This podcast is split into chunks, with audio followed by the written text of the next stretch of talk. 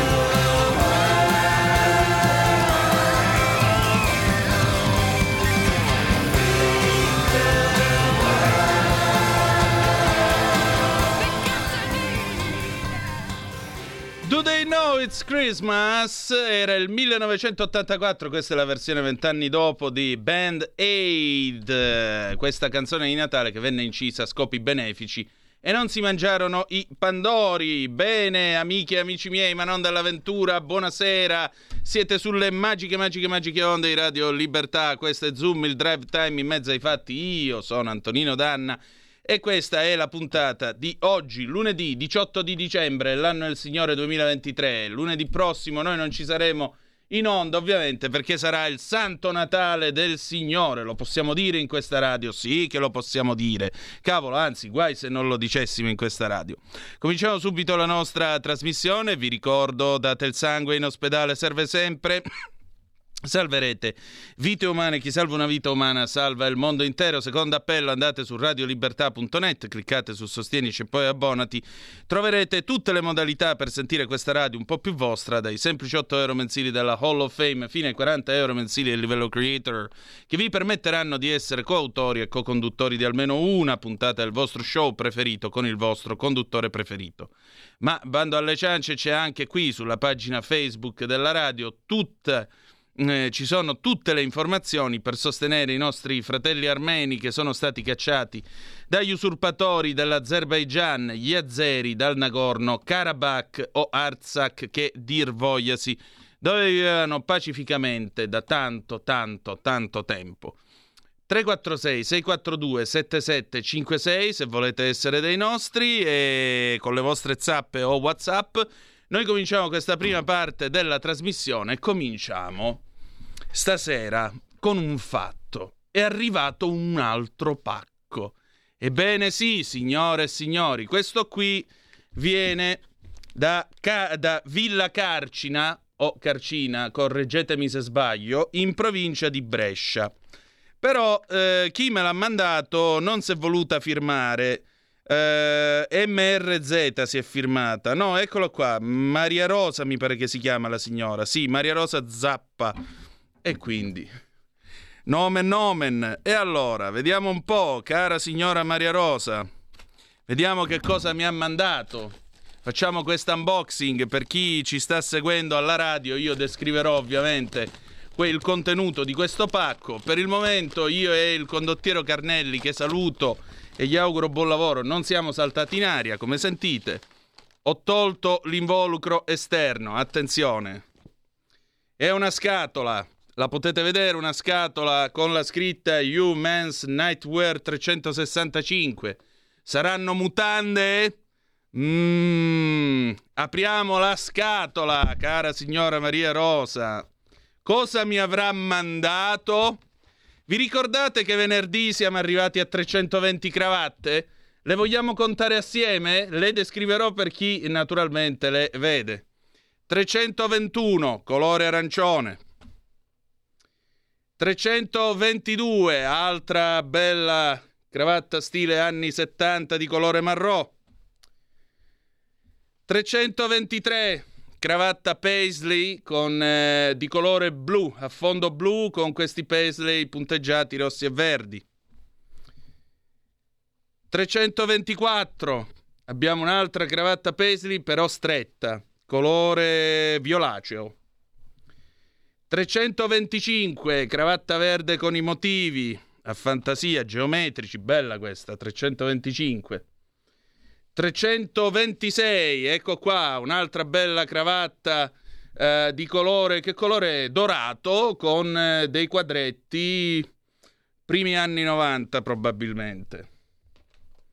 Ancora 327, cravatta a fantasia, anche questa sembra dei- degli anni 80, primi 90, colore verde oliva.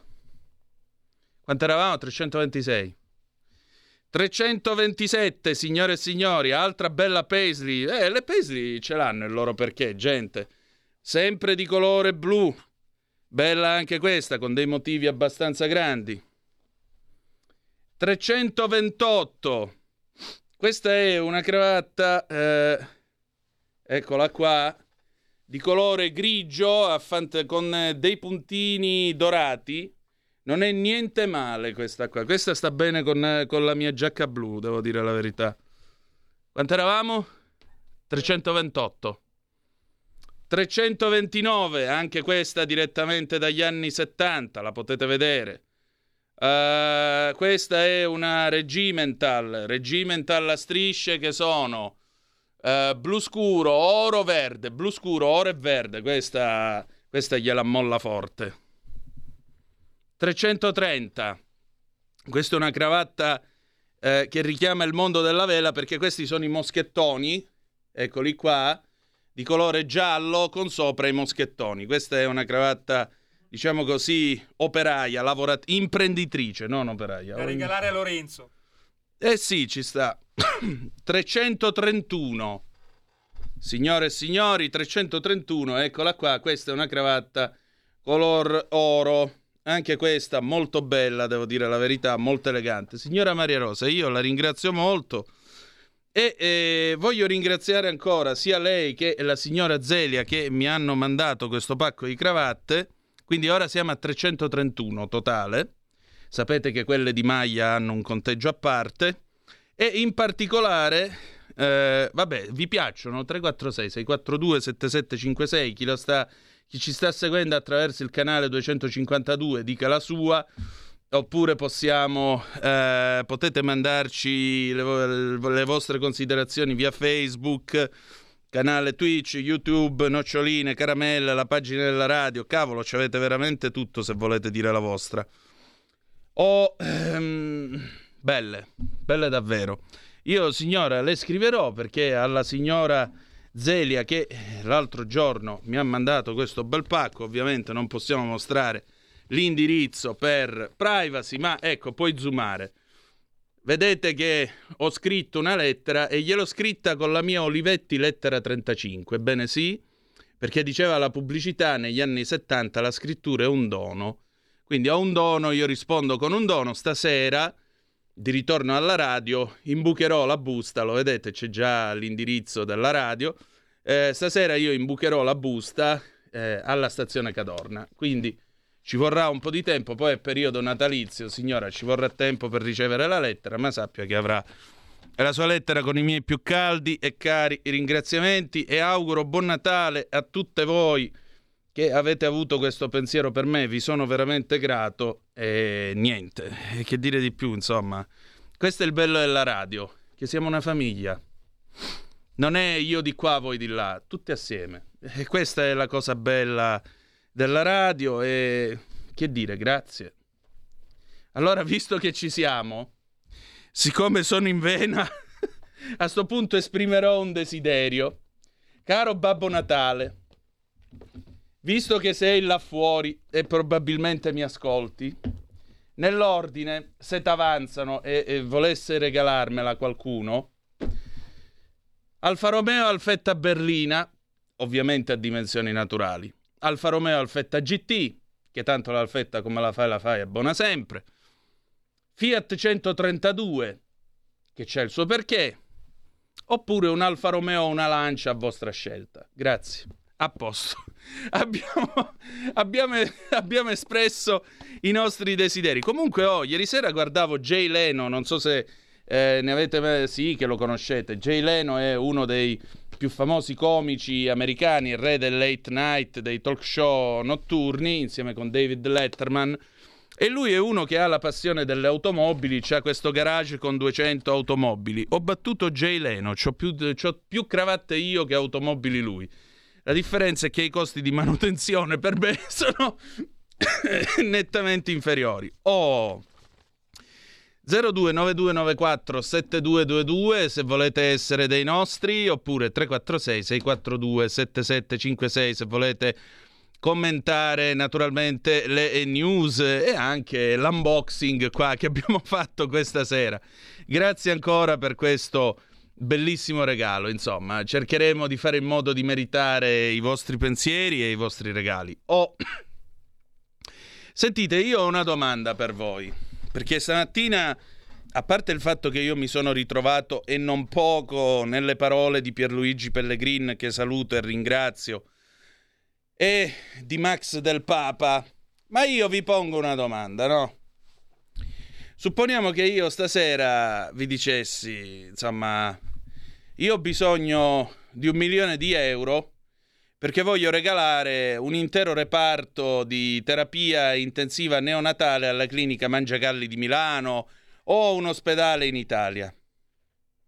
Voi mi fate le vostre donazioni, mandate i soldi qua, in via Bellerio, arrivano i soldi, eccetera, eccetera. Chi mi manda 10 euro, l'industriale che mette mano al portafogli dice no, questi sono 50.000 euro e così via. Io raccolgo i soldi La settimana appresso mi beccate con la mia Alfa 166 rimessa a nuovo e un Ferrarino parcheggiato qua nel cortile a Via Bellerio. Il resto lo si manda in Svizzera perché siamo gente previdente noi, mica fessi.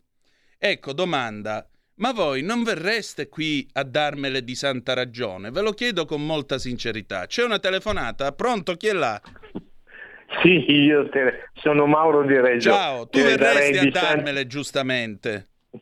di- santa ragione. Eh. Comunque tu parlavi delle auto, stavo sentendoti, delle Eh. cravatte prima, che io ti dico, eh, ho lavorato per 30 anni e la mia divisa ufficiale era giacca e cravatta, Wow. perché seguivo delle- le, le reti commerciali di due aziende. Il mio vecchio direttore Ganzelli mi disse quando è estate i rappresentanti escono con i pantaloni bianchi e la Lacoste. Tu ti metti una camicia a mezze maniche, fresco di lana, cravatta e magari in mano una giacca di cotone sfoderata, ma senza non ci vai con la cravatta. Esatto, c'è per le auto perché. mi hai fatto Mm. ricordare una cosa. Ma tu non avevi la Io- tema turbo?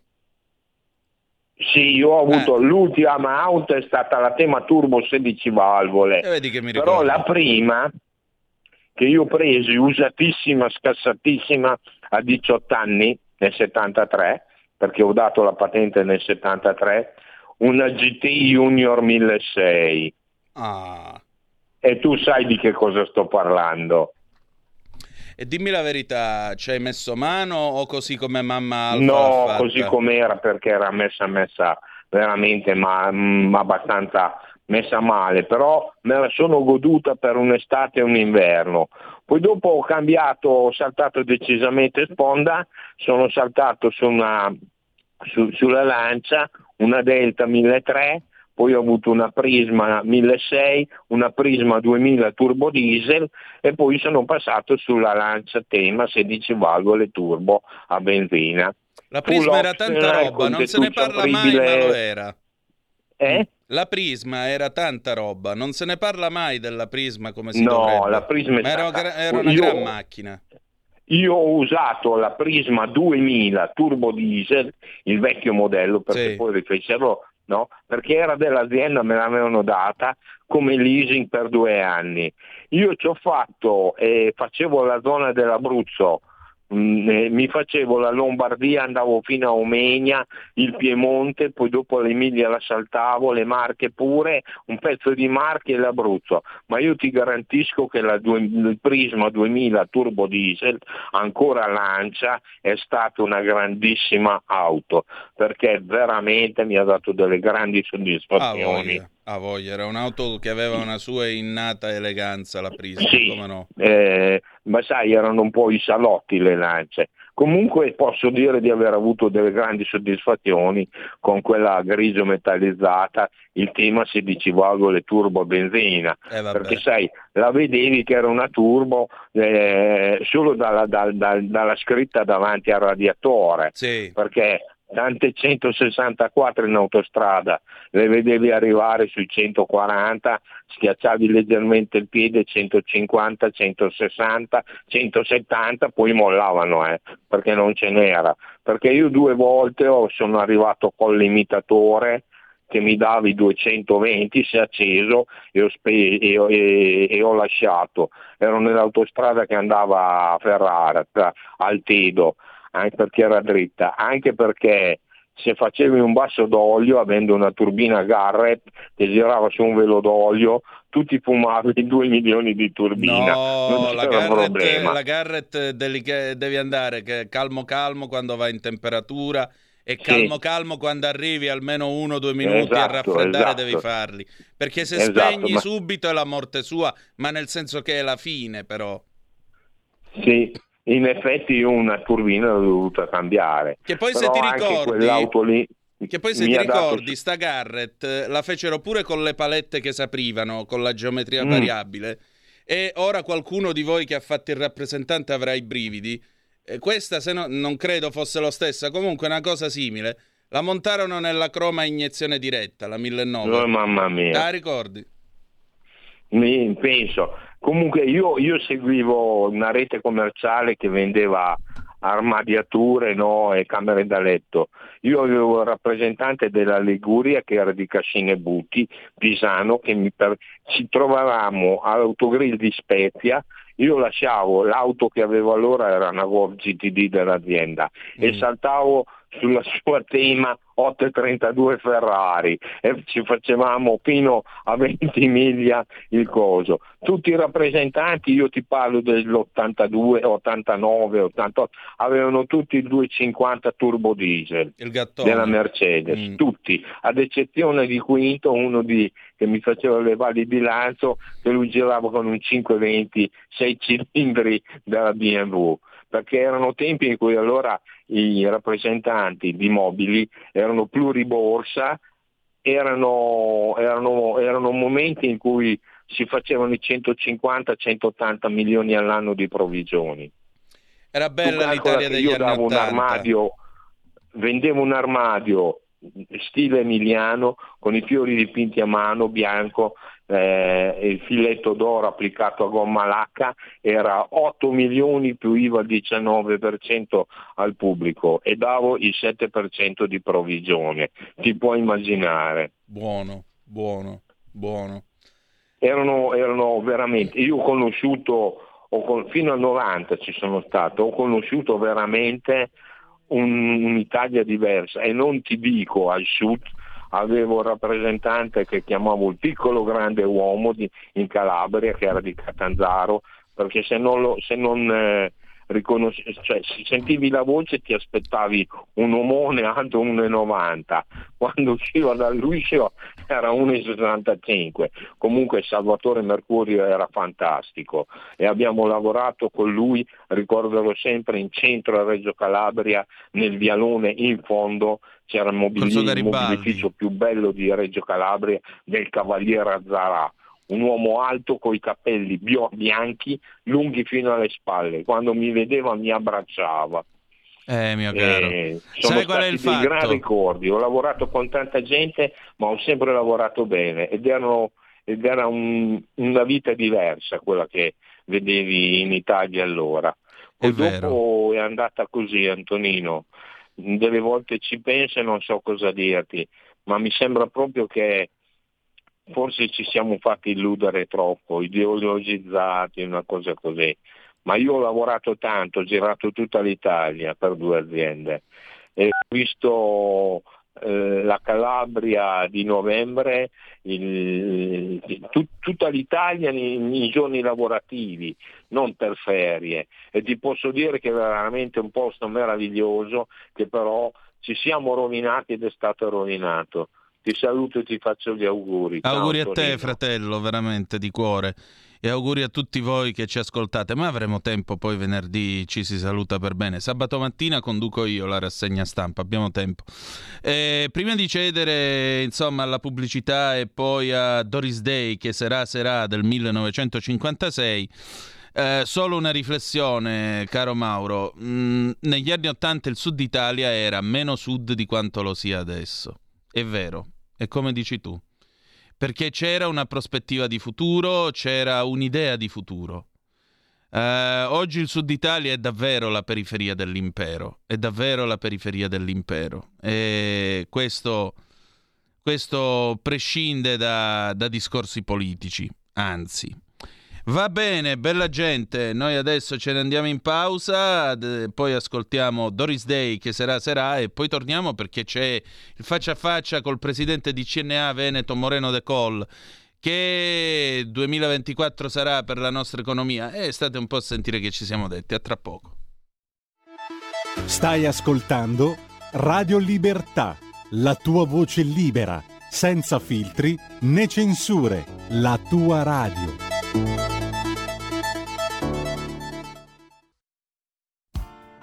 Tutte le domeniche, dalle 8 alle 10, la rassegna stampa del giorno e alcuni dei fatti principali della settimana che si è appena conclusa, con eh, ospiti e telefonate in diretta. La domenica mattina non perdere contatto con la realtà su Radio Libertà, senza filtri né censure.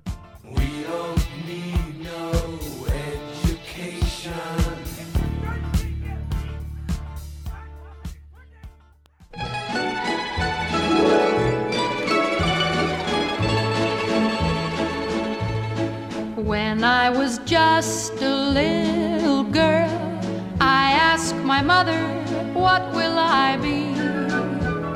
Will I be pretty? Will I be rich? Here's what she said to me. Que sera, sera, whatever will be, will be.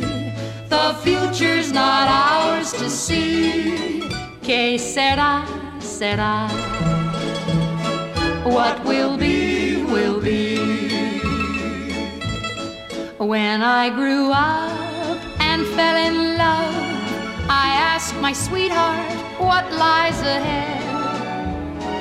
Will we have rainbows day after day? Here's what my sweetheart said. Que sera, sera. Whatever The future's not ours to see. Que sera, sera. What will be, will be. Now I have children of my own. They ask their mother, What will I be? Will I be handsome? Will I be rich? I tell them tenderly. Que sera, sera. Whatever will be, will be. The future's not ours to see. Que sera, sera. What will be, will be. Que sera,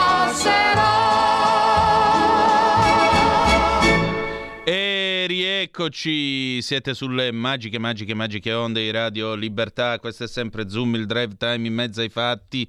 Antonino Danna al microfono con voi. Scusate, però vedete, mi sto riprendendo.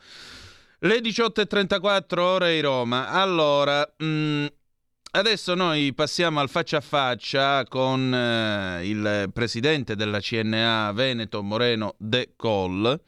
E io oggi ho parlato con lui per fare un pochettino il punto della situazione economica del paese e diciamo che abbiamo avuto modo di approfondire non pochi aspetti, soprattutto la questione del super bonus e molto molto altro. Vi lascio a questa nostra conversazione. Certo, non abbiamo la palla di vetro, però non tutto di quest'anno è da buttare e forse l'anno prossimo potrebbe riservarci qualche speranza in più. Vai Giulio Cesare. Allora, io stasera ho il piacere di ritrovare un gradito ospite, insomma, un amico di questa trasmissione, il presidente di CNA Veneto Moreno De Coll. Buonasera Presidente. Buonasera, buonasera. Presidente, ecco, co- entro subito in argomento. Lei è oggi eh, un po' indaffarato in giro tra cantieri e impegni. Allora, come si prospetta questo fine anno? Che 2023 è stato? A maggior ragione, visto che lei è sul campo, cosa ha trovato? Beh, eh, diciamo che le aspettative mh, potevano essere migliori, ma gli eventi straordinari che si sono succeduti dal seguito del Covid, dalla guerra, l'inflazione, l'aumento del costo del denaro, la mancanza del credito, il problema delle materie prime, mettiamo un po' tutto quanto insieme, in realtà è stata una stagione abbastanza eh, complicata, diciamo, soprattutto direi per le piccole, per le piccole imprese che spesso si trovano piccole e micro imprese, quelle che noi rappresentiamo, che spesso si trovano con un mercato di fronte abbastanza particolare, abbastanza limitato. Quindi nell'insieme di luce e ombre potremmo dire, perché tutti hanno lavorato, anche se si sta notando in questo da metà anno in avanti un rallentamento generale dell'economia che investe anche le nostre attività. Questo dal punto di vista generale. Sì. E più, diciamo, andando nello specifico, quali sono state le ombre?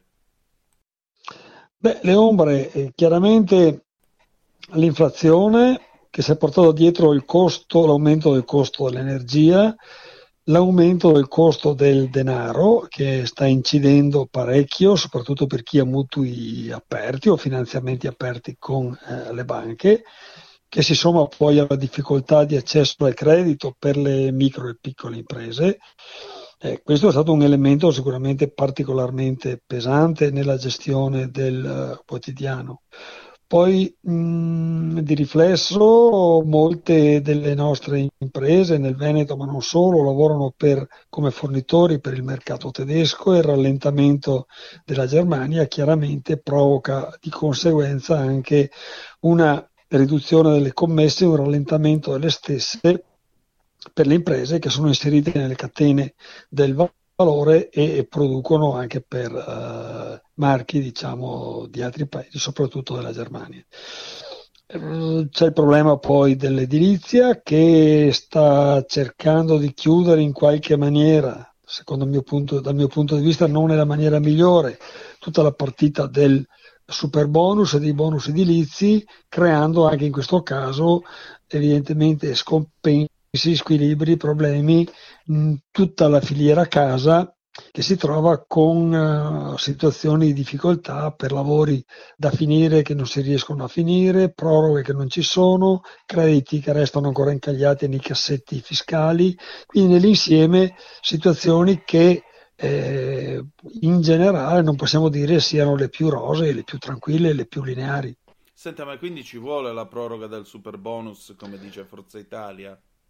Ma noi l'abbiamo chiesta ormai più volte unita- unitariamente anche con altre associazioni di rappresentanza. Cioè noi chiediamo sostanzialmente che almeno per tre mesi diciamo, in, chiediamo che sia spostato dal 31 dicembre a qualche mese in avanti il termine ultimo per completare quei cantieri nei fabbricati o condominiali o con più unità immobiliari che attualmente sono già in fase avanzata, sono nell'ordine del 60-70%.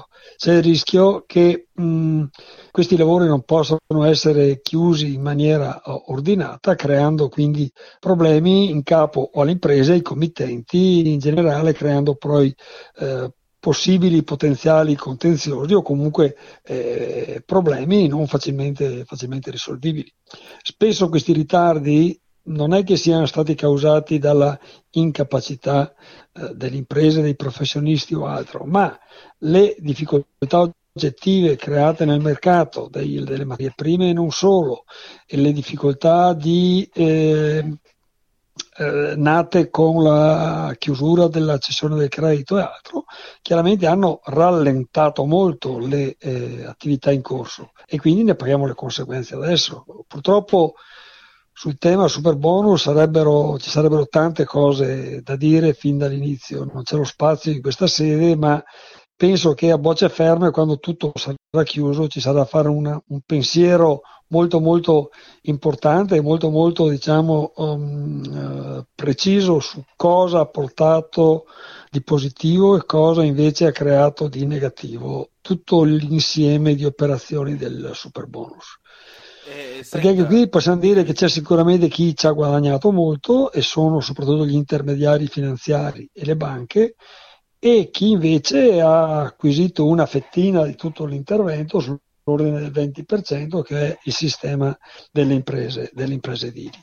All'interno di questo tanti ne hanno approfittato con truffe, irregolarità, eh, il famoso magna magna è stata una cosa molto presente all'interno della gestione del super bonus, anche se bisogna dire molte imprese per la maggior parte hanno lavorato correttamente rispettando le regole, rispettando le norme, eh, affidandosi a, a, professionisti seri sia dal punto di vista dell'asseverazione che della progettazione, quindi c'è del buono anche in tutta l'operazione ovviamente. Insomma, Però diciamo ci sono anche molte ombre. Eh, insomma, diciamo che come tutte le cose umane, qui si partiva magari con delle buone intenzioni, solo che l'applicazione non è stata delle migliori, anzi. Esatto, sì, sì, la lettura che do sempre io è questa.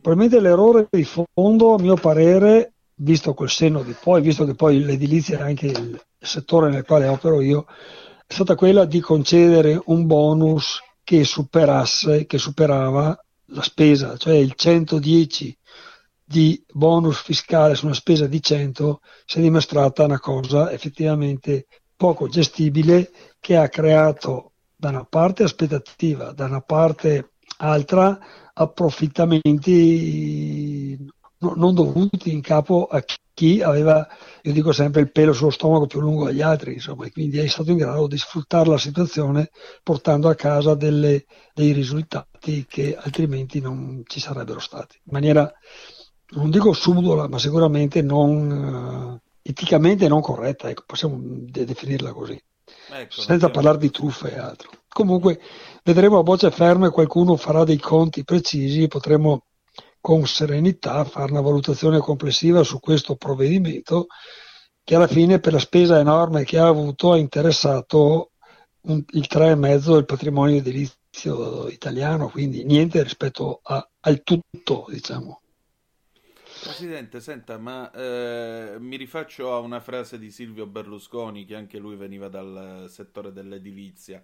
Quando gira il mattone, gira l'economia. Quest'anno, bene o male, il mattone ha fatto girare l'economia? Sì, direi soprattutto nel 21 l'ha fatto girare. E, e- ah, anche il 22, sì, dai, la crescita del PIL italiana, italiano è stata chiaramente per la maggior parte o per una grossa parte dovuta alla crescita del settore dell'edilizia, perché l'edilizia è un volano che poi va a interessare tante altre filiere, diciamo, cioè, oppure diciamo, è una filiera molto ampia che interessa tanti settori e quindi ha creato opportunità di, di- di lavoro, di fatturato, ma anche di introito fiscale a parte dello Stato, emersione per certi casi anche di lavoro che altrimenti poteva essere lavoro sommerso. Quindi come dicevo prima, c'è sicuramente del buono in tutta l'operazione eh, super bonus. Non è che possiamo sputare sul piatto dove abbiamo mangiato. È che in generale la gestione del provvedimento, le continue modifiche, l'incertezza applicativa che si è palesata nel corso del tempo, le chiusure progressive che ci sono state ehm, relativamente alle possibilità di cessione del credito o sconto in fattura, chiaramente hanno disatteso le aspettative e i programmi che tanti avevano fatto e questo chiaramente ha creato scompensi che, eh, per i quali stiamo pagando le conseguenze anche adesso in generale. Diciamo. Quindi io, io auspico, e l'abbiamo detto più volte come associazione, che il settore dell'edilizia ha la necessità di essere sostenuto, primo. Secondo, c'è la direttiva Green a livello europeo che non è ancora stata approvata ma che è in via di definizione e le ultime versioni mi sembra che siano più vicine alla, a una realtà applicativa rispetto a una cosa mh, inapplicabile in Italia. Abbiamo un patrimonio edilizio che è energivoro ed è molto vecchio, non aggiornato. Abbiamo un patrimonio edilizio che sismicamente è messo molto molto male e dobbiamo considerare il territorio italiano che è per la maggior parte sismico.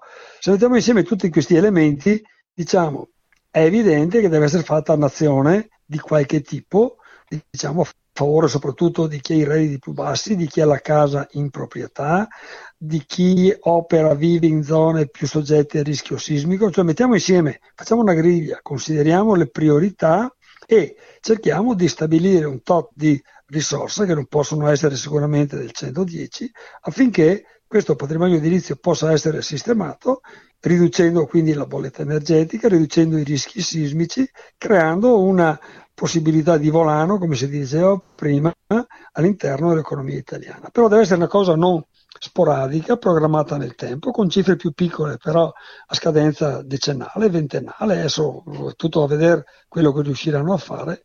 Eh, il fatto è che la spesa da coprire già sostenuta per il super bonus limita molto poss- i possibili investimenti per il futuro. Adesso vedremo un po' come funzioneranno le cose, ma sicuramente c'è necessità di fare qualcosa, perché altrimenti già adesso c'è un calo esagerato nel settore eh, dell'edilizia, perché tutti i lavori si stanno concludendo o si stanno bloccando e quindi ci sarà un problema, secondo me, sia a livello di occupazione, a livello di industrie che producono materiali per l'edilizia, è una roba che va a cascata. Come c'è stato il boom prima, ci può essere lo sboom in fase successiva se non c'è una chiusura dolce, programmata e razionale del tutto. È chiaro poi l'edilizia è una parte dell'economia, noi ci concentriamo sempre su questa perché è stata nell'occhio del ciclone in questi ultimi anni, non c'è sicuramente solo l'edilizia, c'è la meccanica, c'è il settore dell'artigianato artistico, c'è il turismo, ci sono tutta una serie di settori che eh, stanno operando e che sono importanti anche per l'export eh, per l'immagine dell'Italia, per il Made in Italy. Certo è che l'edilizia comunque è una fetta importante e in questi ultimi due anni ha avuto un peso, diciamo, non dico determinante, ma molto, molto, molto uh, evidente nel, nel bilancio dell'economia dello Stato italiano. Presidente, il reddito di cittadinanza, da oggi si passa all'assegno di inclusione, c'è ovviamente l'obbligo di, avvi- di iniziare un percorso di formazione lavoro, altrimenti poi non si percepisce più questo aiuto da parte dello Stato. La fine del reddito di cittadinanza quanto ha inciso su quello che è sempre stato, grazie alla bravura e alla caparbietà dei suoi abitanti, il mitico Veneto della piena occupazione?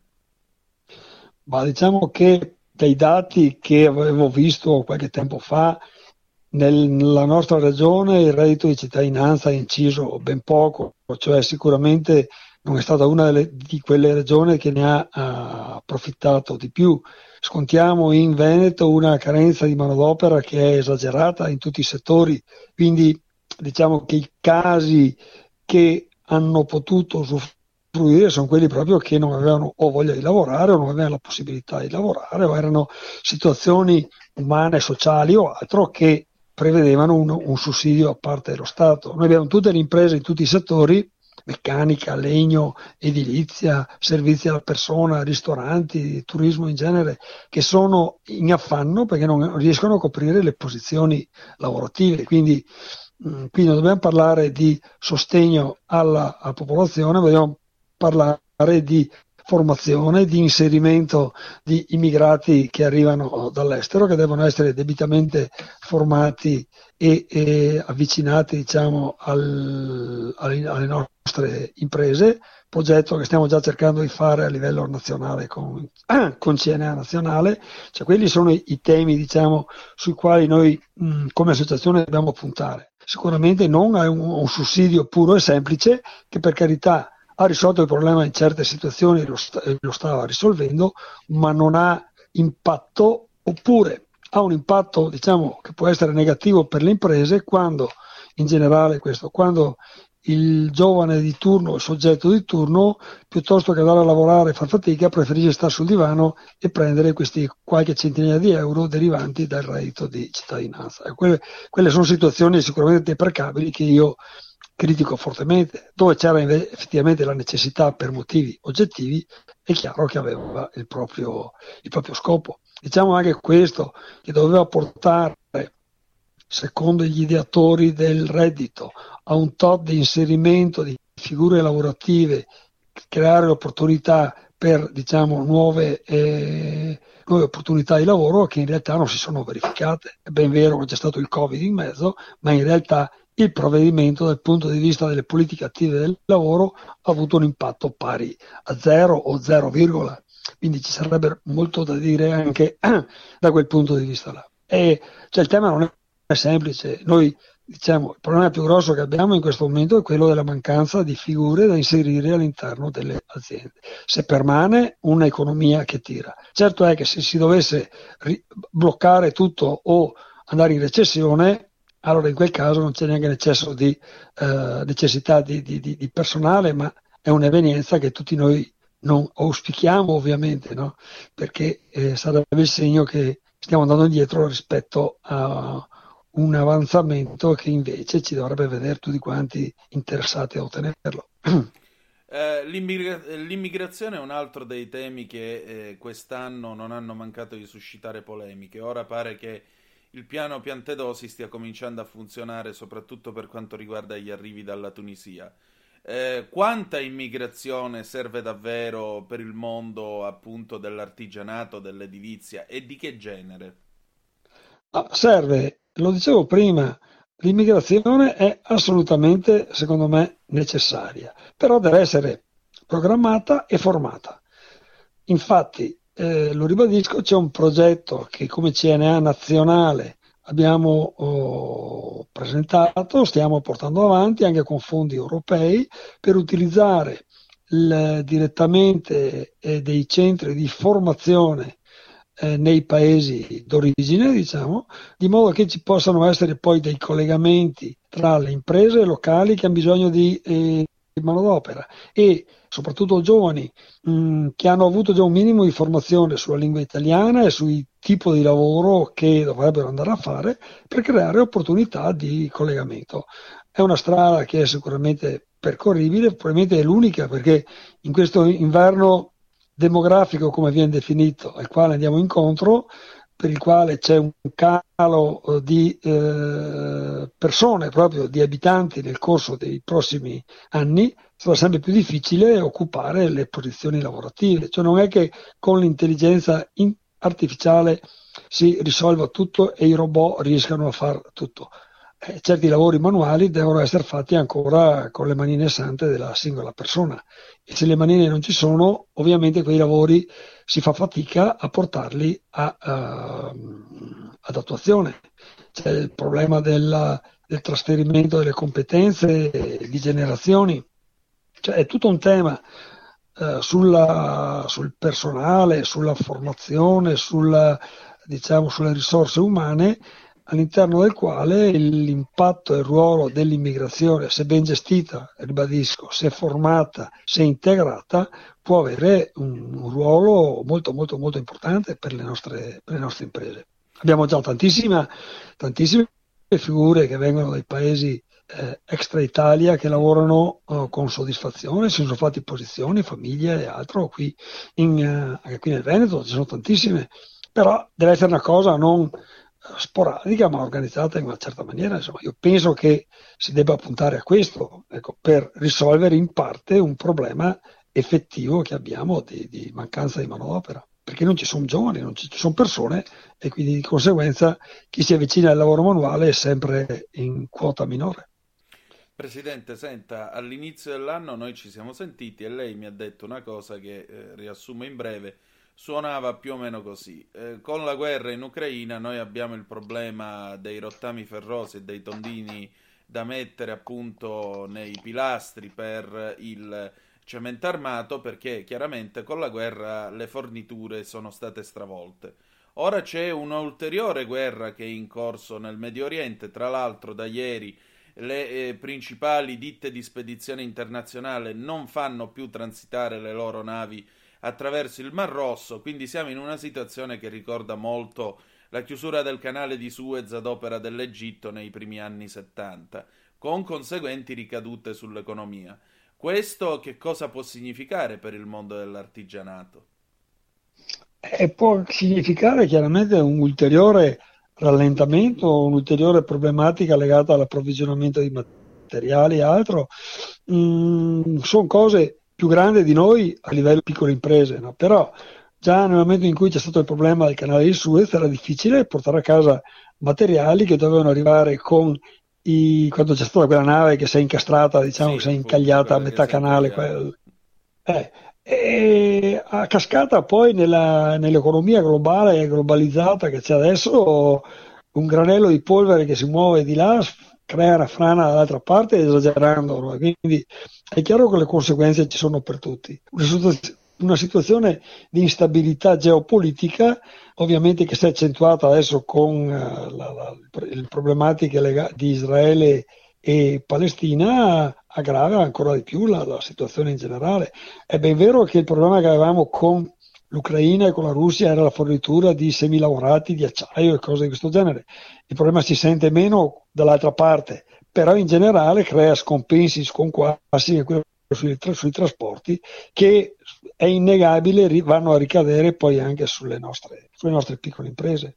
Adesso non sono in grado di Sì. dare un numero, stabilire una quota, ma sicuramente il peso di queste problematiche c'è anche poi eh, sul- L'instabilità crea comunque problemi, no? perché crea problemi nelle aspettative, problemi nelle- nelle- nella gestione dell'economia, nel costo del denaro, dell'energia e altro, quindi di conseguenza anche il piccolo, che è il piccolo laboratorio o il piccolo servizio che fa, si trova con situazioni che possono diventare insostenibili in certi casi o molto più difficili. rispetto a una situazione di ordinarietà. Presidente, senta, siamo alla conclusione di questa chiacchierata e io la ringrazio davvero per la sua disponibilità e cortesia, come sempre. Eh, che cosa dobbiamo aspettarci nel 2024 a livello economico? Cosa la sua categoria può sperare e cosa non ci sarà Ma invece? io spero, primo, che ci sia una stabilità dal punto di vista politico in Italia. Questo non vuol dire che sia pro o contro il governo attuale, dico che ci sia stabilità. Purtroppo abbiamo le elezioni europee a giugno e queste crea- creeranno sei mesi di campagna elettorale continua che sicuramente non aiuterà la stabilità generale. Mi auguro che passate le mh, elezioni europee si possa ri- guardare le cose in maniera più tranquilla, in modo che tutto possa essere programmato in maniera, in maniera migliore. Speriamo come categoria che finalmente sia presa in mano la modifica della legge dell'artigianato, che ormai ha 30 anni, che ha bisogno di essere aggiornata. Abbiamo chiesto più volte, ci auguriamo che questo possa avvenire. Ci auguriamo che il costo del denaro, l'inflazione torni ai livelli più normali, come sembra stia arrivando, quantomeno l'inflazione, e quindi ci sia più accesso, più facilità di accesso al credito per le nostre imprese. Speriamo che il tema dell'immigrazione, come si diceva poc'anzi, possa trovare qualche attuazione, qualche compimento in tempi brevi. Speriamo che la direttiva Green europea sulle case possa essere declinata secondo le esigenze italiane in, manie- in maniera positiva, che crea quindi opportunità sia per chi opera nel settore sia per chi è proprietario di case. Eh, speriamo che il turismo possa funzionare perché è un volano molto importante, che non ci siano crisi, ulteriori crisi geopolitiche, anzi che si arrivi a una stabilizzazione dei conflitti. Ecco, se mettiamo tutti insieme queste cose potremo guardare con una certa fiducia l'anno che viene avanti. Ma speriamo tanto che questo possa avvenire. Perché no, no. E che Europa Non vi dip- aspettate? Non, non ovviamente come... in continuità con quella attuale, non penso che ci siano alla fine cose diverse rispetto a quella attuale, nonostante quel che si dice, ritengo che una maggioranza come quella attuale possa eh, proseguire la propria attività e magari con qualche adattamento anche nel prossimo futuro. Grazie. Prego. Stai ascoltando Radio Libertà, la tua voce libera, senza filtri né censure, la tua radio.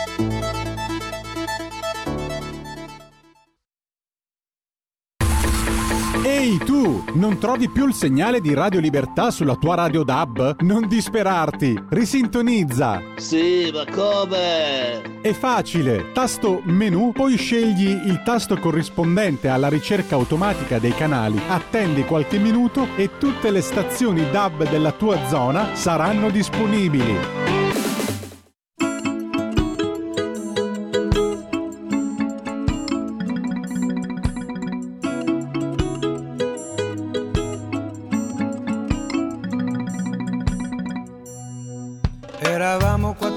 Amici al bar che volevano cambiare il mondo, destinati a qualche cosa in più, che a una donna ed un impiego in banca si parlava con profondità di anarchia e di libertà. Tra un bicchiere di coca ed un caffè tiravi fuori proponevi tuoi farò.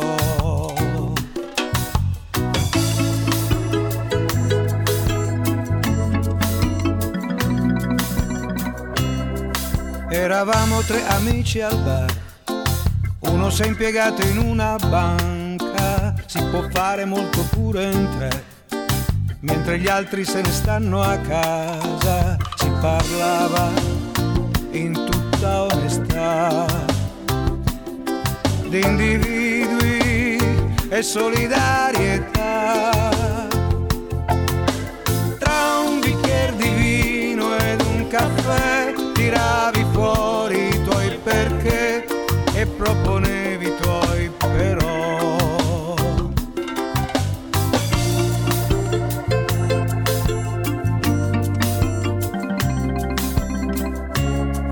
Eravamo due amici al bar, è andato con la donna al mare, i più forti però siamo noi.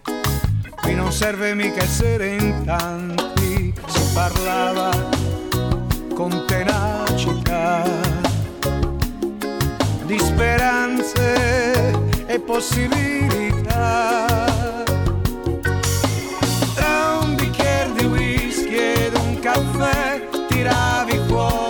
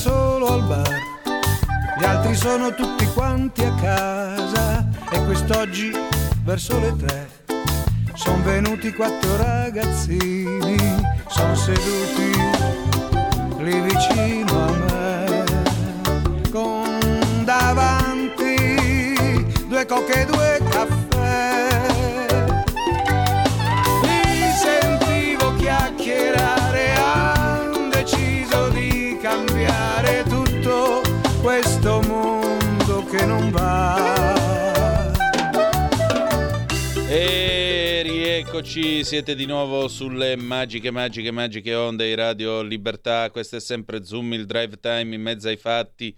Antonino Danna al microfono con voi. Vediamo un po' che ora si è fatta qua col macchinario. Le 19.03, 23 secondi, ora di Roma. Sempre qui sulle magiche, magiche, magiche onde di Radio Libertà. Avete ascoltato Gino Paoli, Quattro Amici. Bellissima canzone di quella lontana estate del 1991. Bellissimo tempo che, ahimè, non tornerà mai più. Comunque la canzone è davvero bella. Due notiziole per voi. Facciamo un giro su quello che sta accadendo in questo nostro vasto mondo.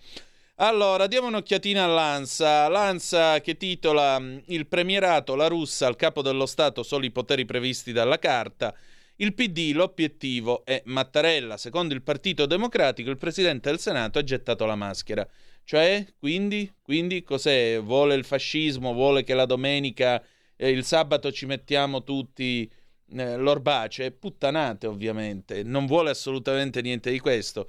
Gli articoli restano quelli, ma c'è un ridimensionamento dei poteri a fisarmonica del Presidente della Repubblica che specialmente con Napolitano, ha reso di fatto questo paese una repubblica presidenziale.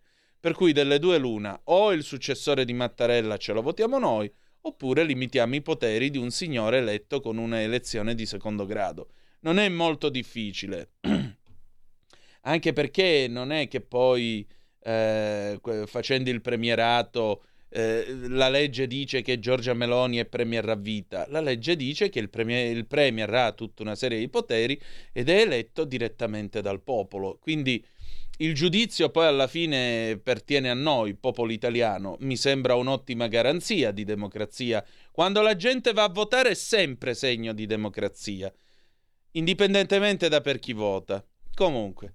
L'annuncio di Chiara Ferragno, sbagliato, darò un milione per i bimbi al Regina Margherita, Meloni attacca la Ferragni, finta beneficenza per i propri cachet.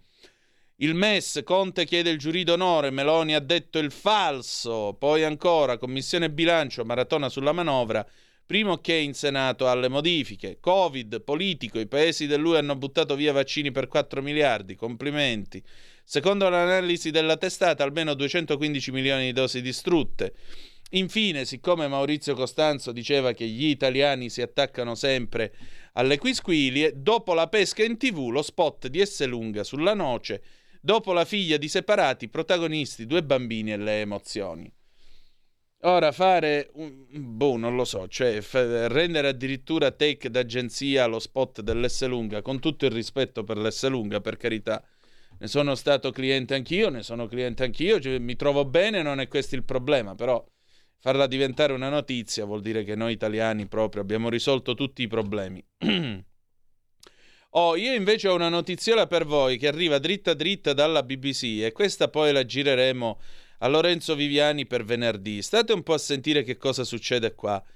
Per quale motivo i prezzi dell'olio d'oliva stanno crescendo e che cosa fare rispetto a questo? Perché la pubblicità è molto bella, ma se l'olio costa una fucilata, mm, non è che siamo tutti contenti, o no? 346 642 7756. Allora, eh, vediamo un po' che cosa succede.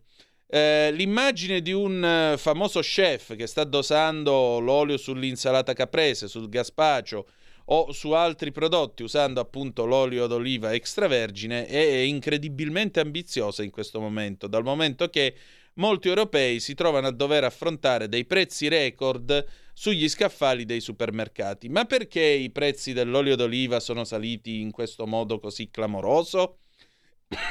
Scusate.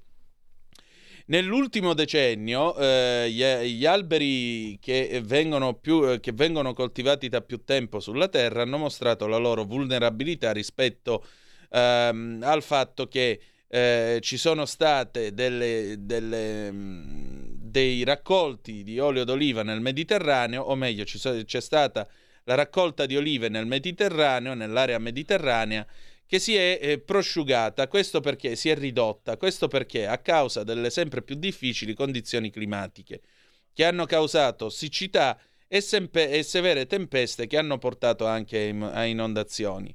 Nel 2023 eh, tutta l'area mediterranea, così come l'intero pianeta, ha addirittura sperimentato la, eh, l'estate più calda da che si, pre- si tiene traccia delle temperature sulla Terra. Italia, Grecia e Spagna, che sono le tre nazioni principali produttrici di olio d'oliva, hanno subito l'impatto maggiore e lo stesso impatto è stato subito da chef e consumatori che naturalmente vengono eh, adesso mh, a trovarsi perplessi riguardo al surrogato del, del, loro, eh, del loro elemento principe per cucinare, quindi stanno cercando di rimpiazzare l'olio d'oliva. E viene intervistata Rossella Boeri, che è una produttrice di olio d'oliva e eh, proprietaria della quinta generazione dell'olio Roya Badalucco in Italia, e dice a proposito della siccità di quest'estate: Non ho mai visto in tutta la mia vita una siccità come questa. Fortunatamente gli alberi d'ulivo sono molto forti, ma noi ci stiamo trovando davanti a una vera e propria riduzione di produzione che si riflette sui prezzi del nostro olio d'oliva e che ha portato a un minore consumo e a una minore domanda di olio d'oliva. In Almeria, Spagna, Raffaele Alfonso Barrao, eh, che è eh, agricoltore da sette generazioni e proprietario della ditta Oro del Desierto, conferma i numeri che stanno eh, decrescendo purtroppo. L'anno scorso abbiamo avuto il 15% in meno di produzione rispetto alla media e eh, questo meno 15% non è soltanto rispetto all'anno scorso, ma anche rispetto agli ultimi vent'anni. Possiamo considerarlo normale dal momento che gli ulivi non producono allo stesso modo ogni anno e quindi un anno è di carica e un anno è di scarica, come si suol dire, ma quest'anno eh, abbiamo meno del 45% e questo naturalmente crea dei problemi. Nonostante ci siano svariate ragioni per i numeri sempre più bassi, il cambiamento climatico resta quello sul banco degli imputati a proposito della crisi, secondo Barrau. La preoccupazione è che le nostre estati stanno diventando più lunghe e più calde e crediamo che questo naturalmente vada a colpire anche la sostenibilità della produzione. Come vi siete trovati voi con l'olio d'oliva? Come lo trovate al supermercato? Quanto lo pagate? Parliamone 346 642 7756 oppure 029294 7222 se volete intervenire. Ma credo ci sia una telefonata. Sono le 19.10, vediamo chi è. Pronto chi è là? Eccomi, Michele Caruso. Ciao Michele, dimmi. Buonasera Antonino, sono ben lieto di intervenire sulla talk radio per eccellenza, Radio Libertà in Zoom, il drive time in mezzo ai fatti insieme a te. Grazie. Eccomi. Dimmi tutto. Dunque, il punto di Michele Caruso. Non compro il consenso, non mi tiro indietro, ci metto la faccia. Giorgia Meloni così torna per la prima volta da Presidente del Consiglio nella sua Atreiu e risfodera la verve del comizio che tanto le mancava, come ripete lei stessa ad ogni peso spinto, nelle stanze di Palazzo Chigi. La voce un po' roca, qualche problema, la premessa, l'acqua sempre a portata di mano, la Premier arringa i suoi fratelli d'Italia per oltre un'ora, rivendicando i risultati del governo e attaccando tutti, dagli Slime, segretario del PD, l'unica che viene citata per nome, a Giuseppe Conte, leader del Movimento 5 Stelle, fino a Chiara Ferragni e Roberto Fabiano, citati in cui non si fa il nome. La Ferragni per la vergogna di volersi accreditare soltanto perché influencer è dal guadagno facile, ehm, sfruttando mh, eh, la griffa del panettone fin troppo strumentalizzato, e Roberto Saviano eh, che parla di una camorra che fa vendere più della polizia, eh, dando un grazie di cuore a uomini e donne delle forze dell'ordine che presidiano territori per anni abbandonati dallo Stato, come ad esempio in primis Caivano. Ecco, lei dice che eh, è sicura che non si sta verso di liberarsi eh, di lei fino a quando avrà il consenso del popolo e con buona pace degli avversari è il leitmotiv del suo intervento che chiude la quattro giorni la kermesse della destra. Ehm, eh, verremo contrastati con ogni mezzo, anche quelli non proprio legittimi, avversi la Premier, che se la prende anche con certi media che cercano di stendere una cortina fumogena eh, sull'azione dell'esecutivo con un racconto livoroso e di parte. La platea ascolta e approva il discorso della leader, un lungo applauso scatta quando il ricordo è quello del Cavaliere, figlio Berlusconi, si guarda in streaming da una nuvoletta lassù, aveva detto poco prima, dice Premier Antonio Tajani. Ecco, lei fa mh, così un bilancio ehm, di questo primo anno di governo Meloni, ehm, lei eh, dice che ci sono le cervellotiche lucubrazioni tattiche come quelle su cui si affannano i giornali che non hanno avuto nessuna pietà scavando nella vita privata, ehm, non parla nemmeno di giustizia che pure è il tema caro all'alleato Forza Italia, eh, cita velocemente autonomia, si, si ferma a lungo si chiama di battaglia di fratelli d'Italia, dalla lotta alla criminalità organizzata alla battaglia contro i riparti fino alle occupazioni abusive, uno dei passaggi più applaudito, e all'immigrazione clandestina. Immancabile invece riferimento alla madre di tutte le riforme, quel premierato su cui il centrodestra è pronto ad andare a referendum che non sarà fatto di me, rimarca niente Melonto Merenzi, ripete cambiando tono registro ma sono molti passaggi in cui accompagna anche con toni aspri e duri di voce gli affondi nei confronti delle opposizioni. Eh, parla del super bonus, del reddito di cittadinanza voluto così eh, tanto dal Movimento 5 Stelle, eh, dice che bisogna lavorare per chi se lo può permettere e che questo va garantito solamente alle persone che sono in condizione di non poter lavorare.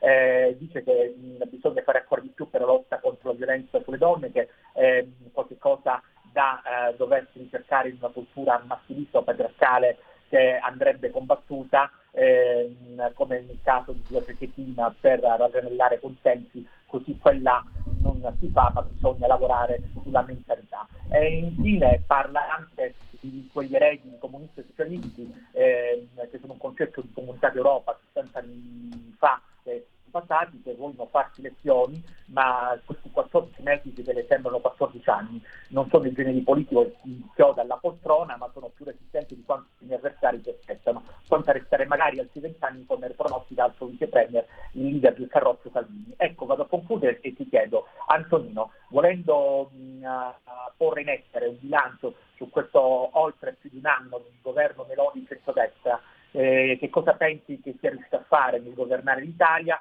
e che cosa ti proporresti eh, come mh, ecco, propositi per il nuovo anno. Da Michele Caruso grazie e buona serata.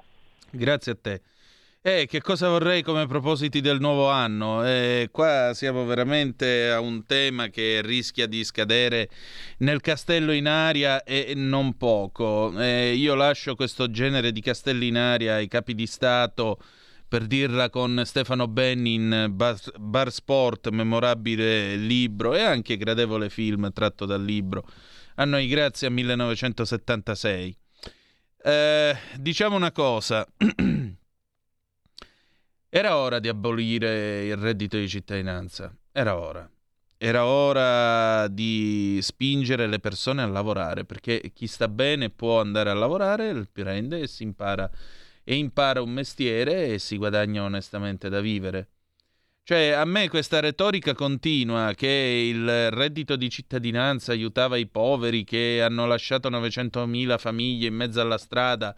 Perdonate, io mi trovo, mi trovo veramente a mettermi le mani nei capelli per il semplice e banale motivo che tanta gente andava da chi offriva lavoro e diceva benissimo, io pre- percepisco il reddito di cittadinanza, o tu mi assumi in nero o se no niente. Ecco qua, la signora Maria Broseghini mi scrive adesso al 346-642-7756. Signora, perché non ci telefona e ce lo racconta invece? Che guardi, lei ha detto una cosa molto interessante. Adesso io vi leggo che cosa mi ha scritto la signora Maria. Mi chiami pure 029294 7222. Per favore. Guardate che cosa ha scritto. Le mie olive sul lago di Garda stanno a terra da due anni perché non trovo nessuno che le raccolga. Oh. A parte che è fatica e io ne so qualcosa, ma le mie olive sul lago di Garda stanno a terra da due anni perché non trovo nessuno che le raccolga. Di che cosa vogliamo discutere? Hanno lasciato 900.000 famiglie? No, non è questo il punto. Il punto è che una misura discutibile, ma che diciamo partiva comunque da, un'ide- da un'idea buona, cioè aiutare chi si trova momentaneamente senza lavoro. Ma per questo c'erano già la disoccupazione, gli ammortizzatori sociali, i centri per l'impiego che fine abbiano fatto non si sa. I navigator che sono stati assunti, gli unici che hanno trovato un lavoro, 1500 assunti, che cosa hanno prodotto? Ma soprattutto che cosa hanno prodotto tre anni di reddito di cittadinanza a parte le spese? Quanto, eh, quanta gente si è reinserita nel mercato del lavoro, nel mondo del lavoro dopo aver percepito il reddito? Quanto ha preferito tornare a lavorare per davvero e non fottere lo Stato facendo il lavoro in nero e percependo il reddito contemporaneamente? Siamo sempre là, signore e signori, siamo sempre là. Questo è il fatto. Allora, se un sistema come tale non produce effetti, perché credo che il numero di posti di lavoro generati da questa misura sia alquanto esiguo, se questo sistema non ha prodotto posti di lavoro e non ha reinserito le persone sul mercato del lavoro, allora abbiamo poco da discutere, se non funziona si toglie. E si fa qualcos'altro e si fa qualcos'altro, è la cosa molto più semplice e molto più banale. Se no, qui camperemo sempre di sussidi, deve intervenire lo Stato. Cioè, così tu da un lato ti crei un, un serbatoio di voti e te lo compri il voto, perché questo è l'aurismo 2.0. Achille Lauro, non il cantante né il transatlantico, ma l'ex sindaco di Napoli, Achille Lauro era famoso perché prima delle elezioni passava, ti dava, ti dava quanto portavi di scarpe, il 43, a te una scarpa destra. Dopo le elezioni si verificava se tu avessi votato per il comandante Lauro, scarpa sinistra. Passava in un'altra casa, quanta pasta vi serve qua? 10 kg. Per adesso un chilo di spaghetti. Dopo le elezioni arrivano gli altri. Il reddito di cittadinanza è la stessa medesima cosa. La stessa medesima cosa e non ha aiutato, non ha aiutato soprattutto le regioni meridionali dove, ahimè, eh, sono tanti, sono stati tanti i percettori. Non ha, non ha, aiutato il Sud a uscire dalla crisi economica, non ha aiutato il Sud Italia a, gem- a generare lavoro, assolutamente no. Ha generato soltanto spesso delle truffe e ha generato l'idea che tanto alla fine il 27 un sussidio qualcosa arriva. Ma d'altronde che cosa vi volete aspettare? Che cosa vi volete attendere da gente che credeva durante la pandemia, mentre chiudevano le ditte, mentre fallivano eh, le piccole e medie imprese, credevano che la soluzione fosse dare i bonus per il monopattino e comprare i banchi a rotelle. I banchi a rotelle, signore e signori, ma di che cosa stiamo parlando? E ancora io devo sentirmi fare la lezione su che cosa vuol dire governare, su che cosa vuol dire... Ma per favore, ma per favore, per favore. Allora è inutile che ci prendiamo in giro. Mm, non si governa con questi strumenti. Non si governa con questi sotterfugi, non si governa con queste furbate. Non si possono dare sussidi a tutti. Non si può introdurre la cultura del sussidio perché tanto alla fine del mese qualcosa arriva. Non è così che funziona. Mi dispiace, io la penso esattamente come la Thatcher. Chi è più bravo è giusto che abbia di più, perché ha dato di più. Lo Stato non deve fare... Lo Stato deve mettere tutti in condizione di partire dallo stesso punto di partenza. Ma poi è normale che ognuno, secondo le sue capacità e i suoi talenti, si esprime in un certo modo. Vedete, fanno tutti questi discorsi, ah no, la scuola senza voti perché i voti portano il trauma, perché qua, perché là. Ma la verità è che il problema dei voti, della selezione, della capacità, sapete quando è che si vive? Quando uno è steso sul tavolo operatorio.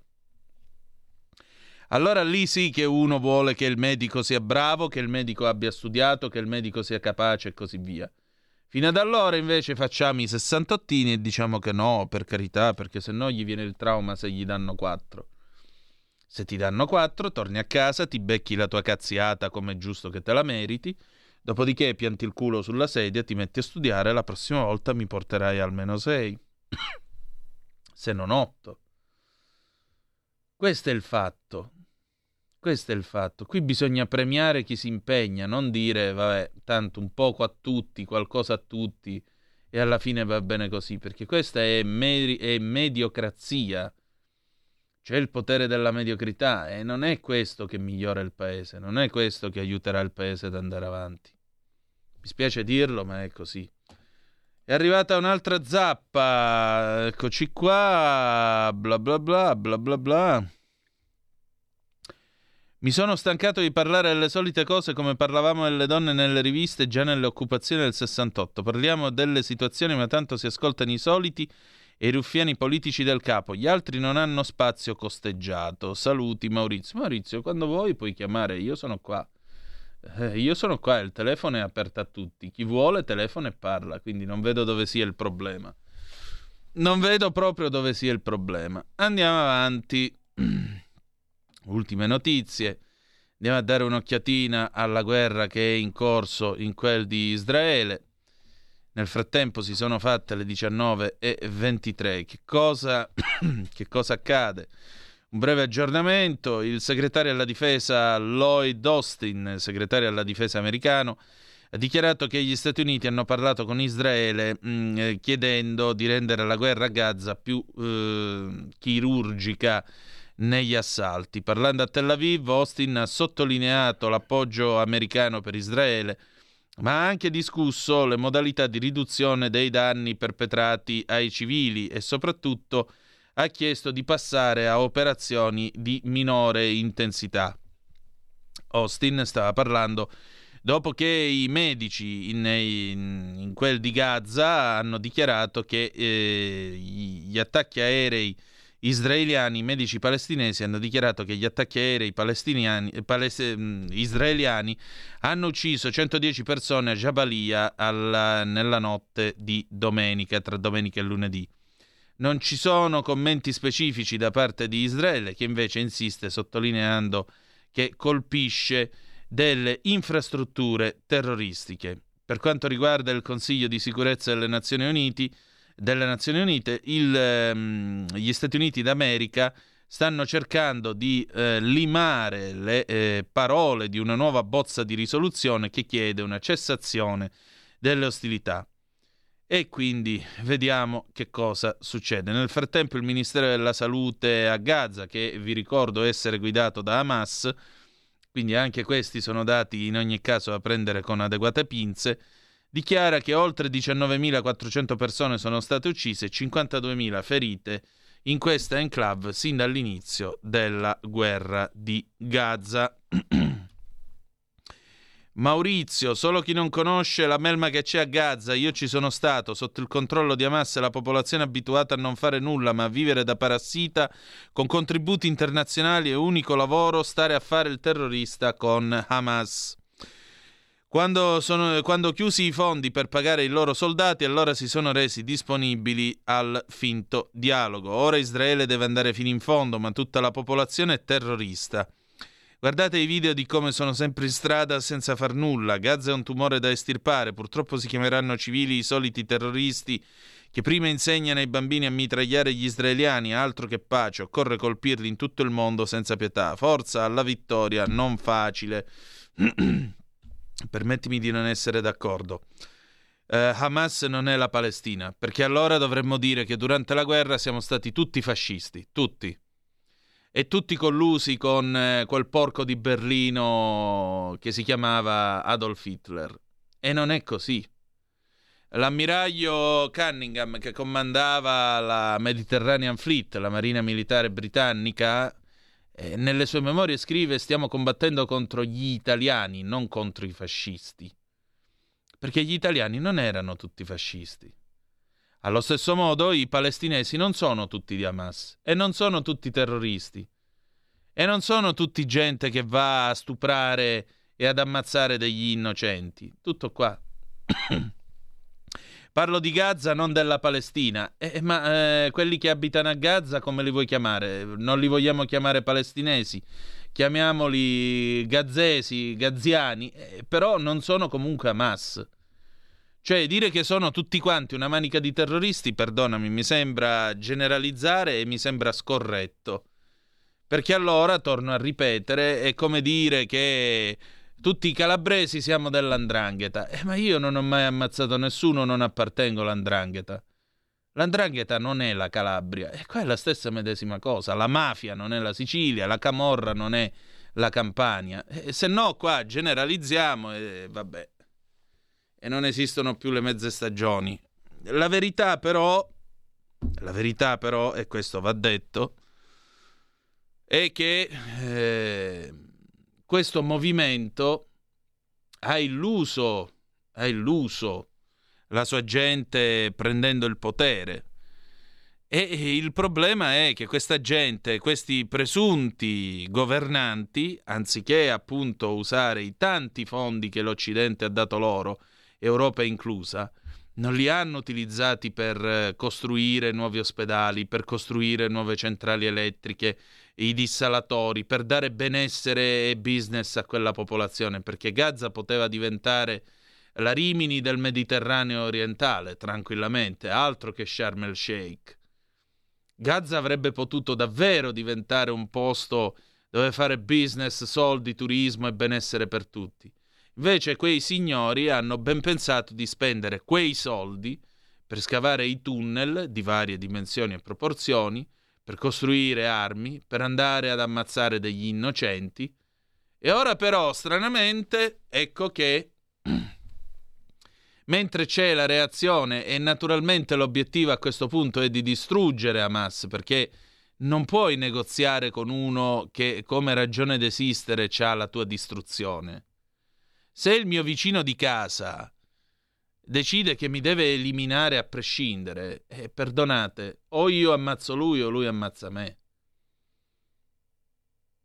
Questa cosa, Gaza, o meglio, Hamas, non Gaza, Hamas, perché ricordo, Hamas non è Gaza.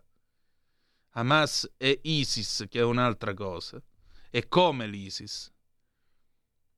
Se uno ha un cancro, non ci va a parlamentare col cancro, lo estirpa. Io il cancro l'ho avuto, non ci sono andato a parlamentare. Ed è la stessa medesima cosa, perché quelli lì, se non vengono rasi al suolo, quei signori di Hamas, sto dicendo, quei signori di Hamas, se non vengono eliminati, potete stare tranquilli che non avranno mai pace in quel di Gaza, mai. E continueranno a crescere figli insegnandogli che hai cinque ebrei, ne ammazzi due, quanti te ne restano. Questo è il punto. Questo è il punto. Eppure in questo, in questo paese c'è tanta gente che dice Israele genocida. Ma scusate, il 7 di ottobre dove eravate? Quello che hanno fatto quei signori, come lo vogliamo qualificare? Non è un genocidio, certo, ma è una strage. Ma è una strage genocida perché nel, nello statuto di questi signori c'è l'eliminazione del popolo ebraico. E quello è un genocidio. Israele non vuole eliminare il popolo di Gaza. Questo è molto chiaro, credo sia molto chiaro. Tutto qui, questa è la differenza tra le due cose. Con chi volete stare? Volete stare con chi vuole libertà e diritti o preferite stare con questi galantuomini che affamano la loro gente, fanno i tunnel e poi si servono tra l'altro degli innocenti come scudi umani? Le armi dentro gli incubatrici, i tunnel sotto gli ospedali. Cioè cose che io trovo veramente abominevoli, veramente abominevoli. E pensate, se il 7 di ottobre questi signori non avessero ammazzato 1200 innocenti, Israele non avrebbe fatto tutto questo. Ah! Cioè, non è che Netanyahu si è alzato una mattina e ha detto presto dobbiamo portare i carri armati a Gaza, li dobbiamo... No, non è successo niente di tutto questo. Allora? E manco si può dire, eh, però la proporzionalità dell'offesa alla difesa. Ma quale proporzionalità puoi avere quando tra l'altro rapiscono 200 cittadini innocenti? Che proporzionalità puoi avere nel momento in cui gente così infrange qualunque regola del diritto internazionale? Qualunque. 4.000 razzi solo nel primo giorno, caro Giulio Cesare. Quindi andiamo in pausa e poi torniamo, anzi ci salutiamo perché dopo la pausa ci sarà qui Parlamento che abbiamo stasera. Andrea Barabotti discute della legge annuale per mercato e concorrenza. Benissimo, poi ci si saluta con una bella canzone d'amore di Antonello Venditti, Ricordati di me, 1988. Ci si ritrova, scusate, domani sera alle 18 e 05 trattabili sulle magiche, magiche, magiche onde di Radio Libertà. Grazie per essere stati con noi e ricordate che malgrado tutto, the best is yet to come, il meglio deve ancora venire. Vi ha parlato Antonino Danna. Buonasera. Stai ascoltando Radio Libertà. la tua voce libera, senza filtri né censura. La tua radio.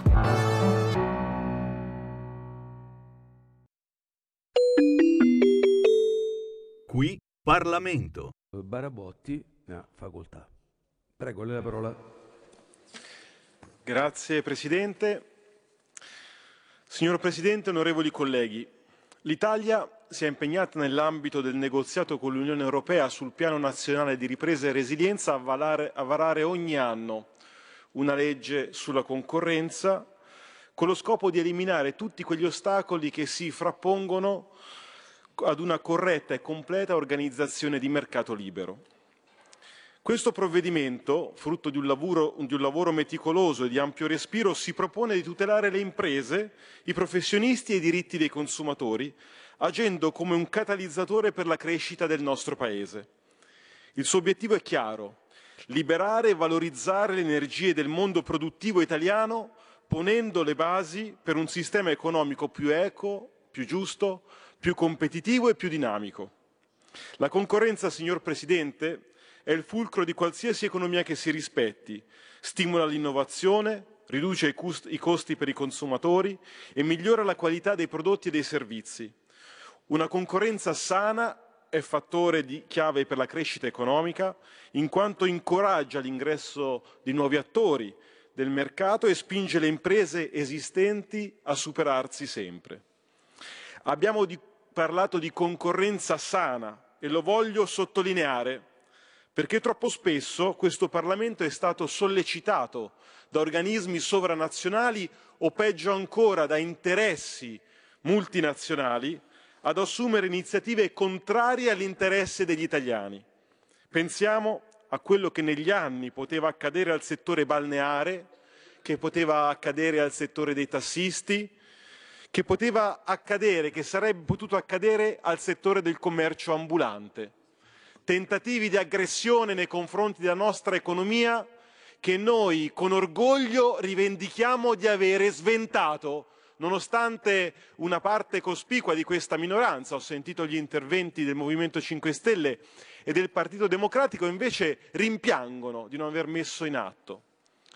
A volte in modo del tutto scorretto, in modo vergognoso direi, come ha fatto il l'onorevole Cappelletti mi consenta, Presidente, di rivolgermi a lei per sottolineare la gravità delle parole, quando il collega ha dipinto migliaia di, di imprese familiari come quelle che gestiscono i nostri stabilimenti balneari al pari di lobbe oscure e potenti che condizionerebbero attraverso il pagamento i- i- le decisioni pubbliche. Questa è un'affermazione grave, allora sfido il collega a mettere per iscritto nomi e cognomi di chi avrebbe eh, fatto una cosa del genere, di chi si sarebbe lasciato corrompere da queste imprese familiari, lo ripeto, che hanno il grande pregio di avere qualificato nel mondo la nostra offerta turistica, hanno il grande pregio di aver caratterizzato da sempre la nostra offerta turistica, contrariamente a quello che avviene altrove, dove il turismo è omologato e omologante. Ecco, allora eh, il collega Cappelletti abbia il coraggio di mettere in chiaro nomi e cognomi se si è trattato, se ci sono state ipotesi di corruzione o cose così gravi. E eh, di, ripeto le parole di chi mi ha, mi ha preceduto, rivendicando anche la difesa del settore del trasporto pubblico locale non di linea, perché sappiamo quali e quanti sono gli interessi vicini che orbitano intorno a questo settore e che vorrebbero l'Italia aprire ad altre forme di trasporto non di linea, che spesso fanno capo a multinazionali che operano e pagano le tasse fuori dal nostro paese. No, grazie. Noi pensiamo che il settore dei, tass- dei tassisti possa essere adeguatamente regolato eh, dal legislatore, pensiamo che ci sia qualcosa da migliorare sicuramente e lo abbiamo fatto con provvedimenti legislativi anche precedenti, ma non pensiamo di dover svendere questo servizio eh, nel nostro Paese ad altri, ad, a multinazionali che vengono dall'estero. Ebbene, quindi se noi abbiamo il compito da un lato di stimolare la concorrenza, abbiamo, come dicevamo, anche il dovere di inquadrarla all'interno di un contesto di regole semplici e chiare che vengono fatte rispettare dallo Stato e dalle sue articolazioni e abbiamo soprattutto il dovere di conoscere precisamente il contesto in cui tali regole vanno ad inserirsi, cosa che non mi è sembrata sufficientemente chiara negli interventi di chi mi ha preceduto. Perché se è vero che la competizione è la chiave della crescita, è vero anche che sull'altare della competizione tra imprese e addirittura fra economia, fra economie nazionali, non possiamo sacrificare il diritto ad un lavoro adeguatamente retribuito, ad un ambiente di lavoro sicuro o alla tutela degli investimenti realizzati e del know-how che contraddistingue il nostro Paese rispetto al resto dell'Europa e del mondo. Questa legge sulla concorrenza raccoglie con sapienza e con coraggio queste sfide. Uno degli aspetti più innovativi e cruciali di questo disegno di legge riguarda sicuramente il settore energetico, col duplice obiettivo da un lato potenziare e sviluppare la rete elettrica nazionale, rendendola più efficiente e capace di sostenere le esigenze del nostro sistema produttivo, dall'altro ad esempio promuovendo l'uso dei contatori intelligenti per favorire il risparmio energetico e contenere i costi dell'energia elettrica. Queste misure sono misure essenziali non solo per ridurre il nostro impatto ambientale, ma anche per assicurare alle imprese italiane un contesto energetico stabile e sostenibile. E queste misure si dimostrano ancora più importanti sfogliando oggi le pagine del Sole 24 ore, il quale dà conto di un sondaggio effettuato da cittadinanza attiva, dal quale emerge come soltanto un italiano su due sia a conoscenza dei consumi e delle spese che il proprio nucleo familiare sostiene per l'energia. Il restante 50% degli italiani non ha idea di questi costi. E un altro tema che il disegno di legge affronta con determinazione è quello, come dicevamo, del commercio ambulante. Il settore, come altri toccati dalla direttiva Bolkestein, ha vissuto momenti di grande incertezza e nel corso degli anni, a causa della pandemia e delle mutate abitudini di consumo, ha visto una flessione importante. Come Lega noi riteniamo che questo settore offra un servizio pubblico fondamentale per, fondamentale per molti quartieri, per molte comunità e per molti cittadini. Qui Parlamento.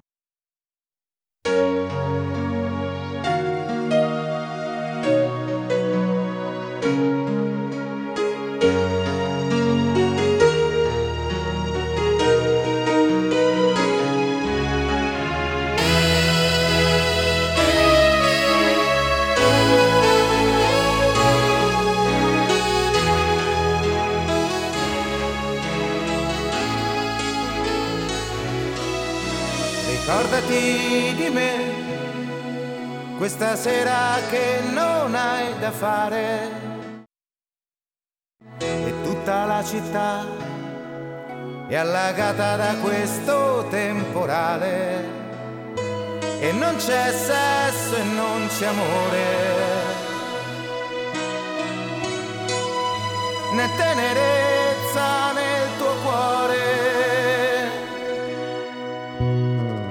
Capita anche a te di pensare che al di là del mare vive una città dove gli uomini sanno già volare e non c'è sesso senza amore. Nessun inganno, nessun dolore. E vola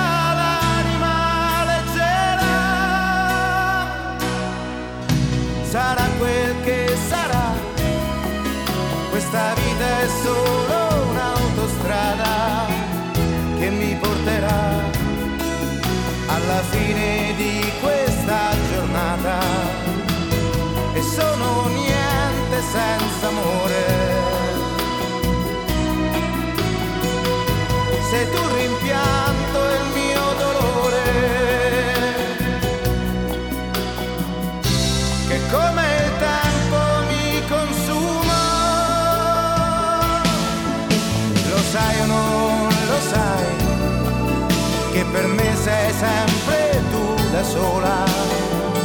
Chiama quando vuoi, basta un gesto, forse una parola, che non c'è sesso senza amore. È dura legge nel mio cuore,